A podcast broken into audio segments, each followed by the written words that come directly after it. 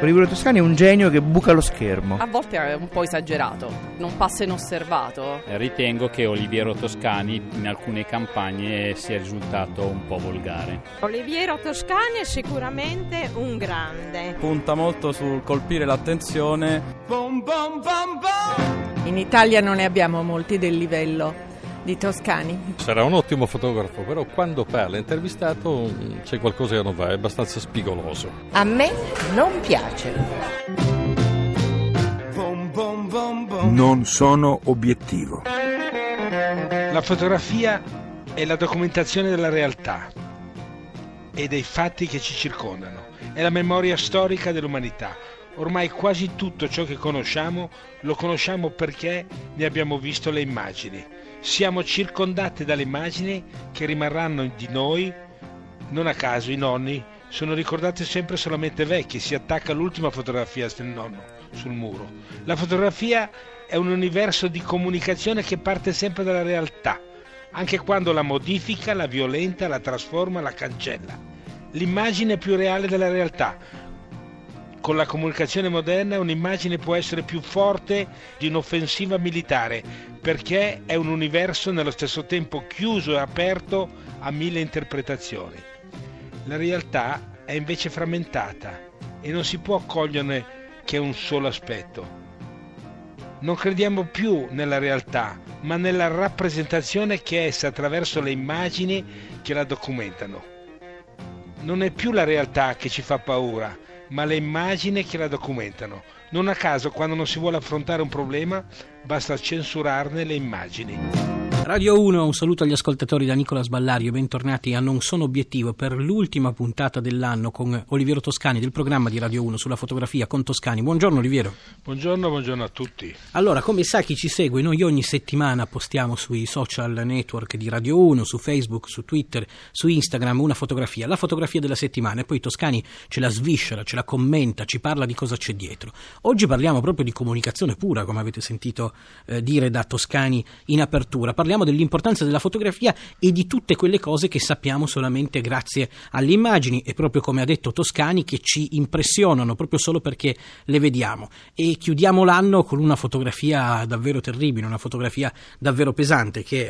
Eh, rappresenta quello che è successo eh, la settimana scorsa eh, in, eh, in, Cina, di questa eh, maxi frana, di questa eh, colata di terra e fango eh, che ha sepolto decine di case e fabbriche, una cosa come 22 edifici. E la fotografia che vi invito ad andare a vedere sui social network di Radio 1, ripeto, fa vedere le macerie che sono rimaste, fa vedere questi, questi soccorritori che cercano di, di di, di togliere i corpi da queste, eh, da queste frane, da quello che resta di questi palazzi. E Oliviero, quindi tu dici la memoria storica e quella fotografica. Beh, quella... E quindi se, se, noi, se, noi, la sentissimo, sono anche perché noi siamo un programma radiofonico, quindi cioè tu dici che questa tragedia sentita ha meno effetto che vista?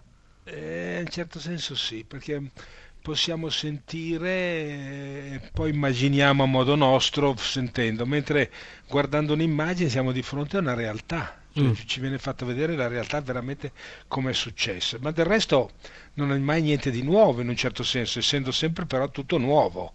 Fotografie di, di crolli, terremoti, tragedie ne abbiamo viste, eh, ogni tanto si ripetono, no? Mm. Eh, il mondo va avanti, il mondo eh, sì, purtroppo queste, queste, queste, calamità succedono e ne vediamo le immagini, ne vediamo le immagini e ci rendiamo conto nessuno è stato lì, pochissimi l'hanno vista veramente, però tutti sappiamo come è fatto.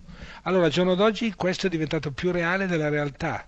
Siamo tutti, eh, se ci pensate, una volta non era così, una volta non c'erano le immagini, fino a pochi secoli fa, nel, non, sì, c'erano dei disegni forse, però non si poteva vedere la realtà in questo modo, quindi la società è veramente cambiata. Mm. Tutti noi abbiamo Uh, tutti noi abbiamo un'opinione su Renzi o su Obama o su un giocatore di calcio o su qualsiasi persona che non abbiamo mai visto di persona, non abbiamo mai incontrato, però sappiamo benissimo, se la incontrassimo per la strada sappiamo chi è mm. E ne abbiamo anche un'opinione. E questa opinione da dove viene? Dalle immagini. Dalle immagini soprattutto, dalle immagini, da quello che abbiamo letto e da quello che vogliamo anche capire. Però l'immagine senza testo è ancora più complesso. Mm. Mentre un testo ci dice sì è simpatico, no, nell'immagine dobbiamo capire noi se qualcuno è simpatico o no. E, e, tu dici, essendo che questa cosa ci viene impressa, noi ci, ci ricordiamo l'impressione nostra e non quella di, di, ma, di, chi scrive di chi la interpreta. Ma infatti la comunicazione mm. eh, fatto, fa, fa, la politica, la politica è comunicazione, mm. no? attraverso le immagini, certo. è, tutto la, la, è ciò che condiziona la, la, vita moderna, la società moderna, la comunicazione. Allora, se uno pensa, no? Eh, uno entra alla Cappella Sistina il giorno d'oggi, vede quello che è stato dipinto, ma pensa allora chi non, mai, non c'erano giornali, non c'erano film, mm. non, c'era, non, c'era, non c'era fotografia, non c'era niente. L'unico posto dove si vedevano queste immagini erano le chiese, quindi il potere ha sempre avuto bisogno di questa comunicazione per potersi imporre in un certo senso uno entrava in chiesa e vedeva queste, questi personaggi, queste divinità, questi santi, queste madonne, questi... è incredibile, no? E adesso che invece il, la, la, produzione delle immagini è una cosa eh, che non è più eh, eh di, di eh, di appannaggio esclusivo del potere, perché un po' tutti ora possono produrre immagini, farle vedere, diffonderle e, e questo ha cambiato un po' la cultura contemporanea, quindi quello che vuoi dire tu, ma e questo è un bene o un male? Eh, ma è fantastico, infatti c'è il mm. potere e il contropotere, l'immagine, l'immagine, la fotografia lavora per il potere e per il contropotere, che comunque anche quello è un potere. Mm. Una fotografia può essere veramente rivoluzionaria, cioè veramente può scatenare eh, la, la, la, delle reazioni incredibili. Di fronte, avete visto l'ultima immagine del bambino eh, migrato, ha scatenato la, così tutti si sono, si sono, sentiti di avere un cuore, no? Sì. grazie alla fotografia. Dici Questo è stato quasi, quasi, quasi, un po' ridicolo, no? Mm. Bisogna mm. avere una fotografia per capire cosa sta, sta succedendo. Eh, allora, allora la, l'immagine ti, ti, fa capire, ti fa capire e ti mette di fronte alla tua responsabilità anzi devo dire l'immagine ferma molto di più che quella che si vede in televisione e nei telegiornali, perché lì c'è uno sviluppo, poi c'è una fine, poi c'è il conduttore che ti racconta, mentre mm. l'immagine silenziosa, dove tu da solo guardi e rifletti, e dentro lì si riflette tutte le tue angosce, le tue, la, tua, la, tua, la, tua, cultura, le tue sensibilità, no? la, tua, la tua responsabilità di fronte alla società in cui vivi e lì ti metti in moto qualcosa che neanche il cinema, neanche il cinema riesce. Quello che dice è molto molto forte, adesso lo approfondiamo, però prima sentiamo che cosa ha da dirci anche la musica su questo.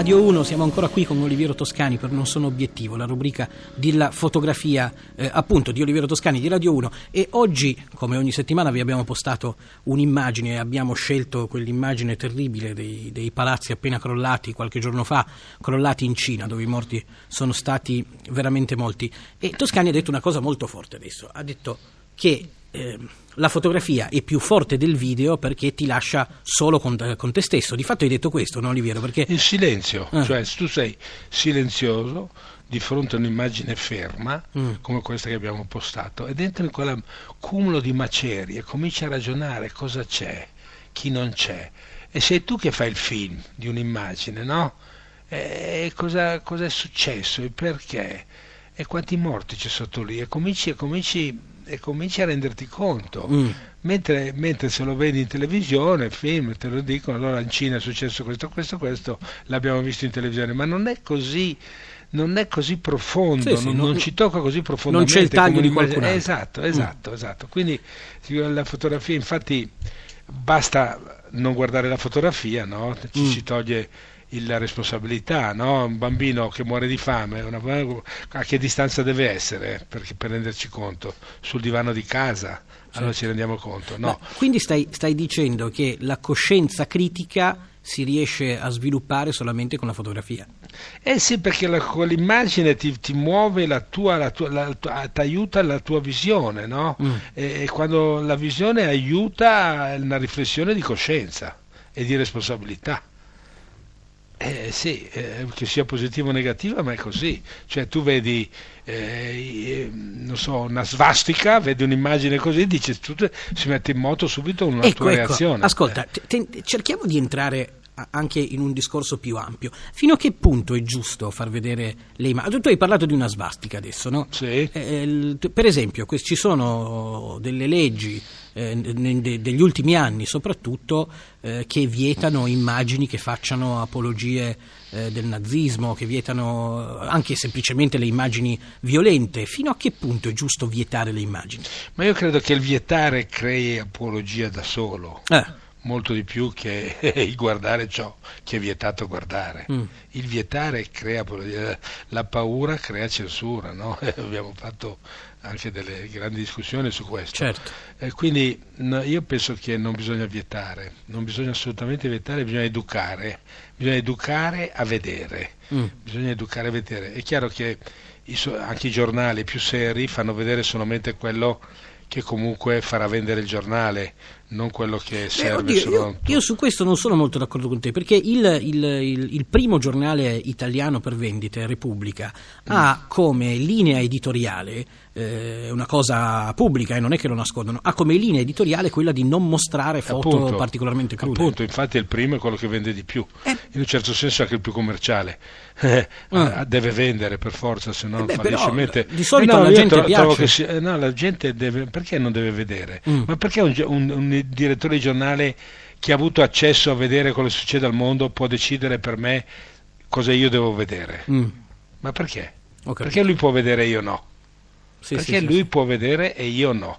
Cos'è? È più bravo lui? Lui, lui decide cos'è la mia cultura? Cos'è... No, no, io credo che siamo civili quando saremo civili, quando potremo guardare le cose senza avere dei problemi, così come pensa Repubblica. Perché io devo avere dei problemi guardando certe foto. Quindi non esiste una foto non pubblicabile? No, perché non, come, eh, la, la, foto non è, è, solamente la documentazione dei fatti che ci circondano, è come dire no, quel fatto non è, non è successo, non ti faccio vedere la foto, quindi non è successo. Mm.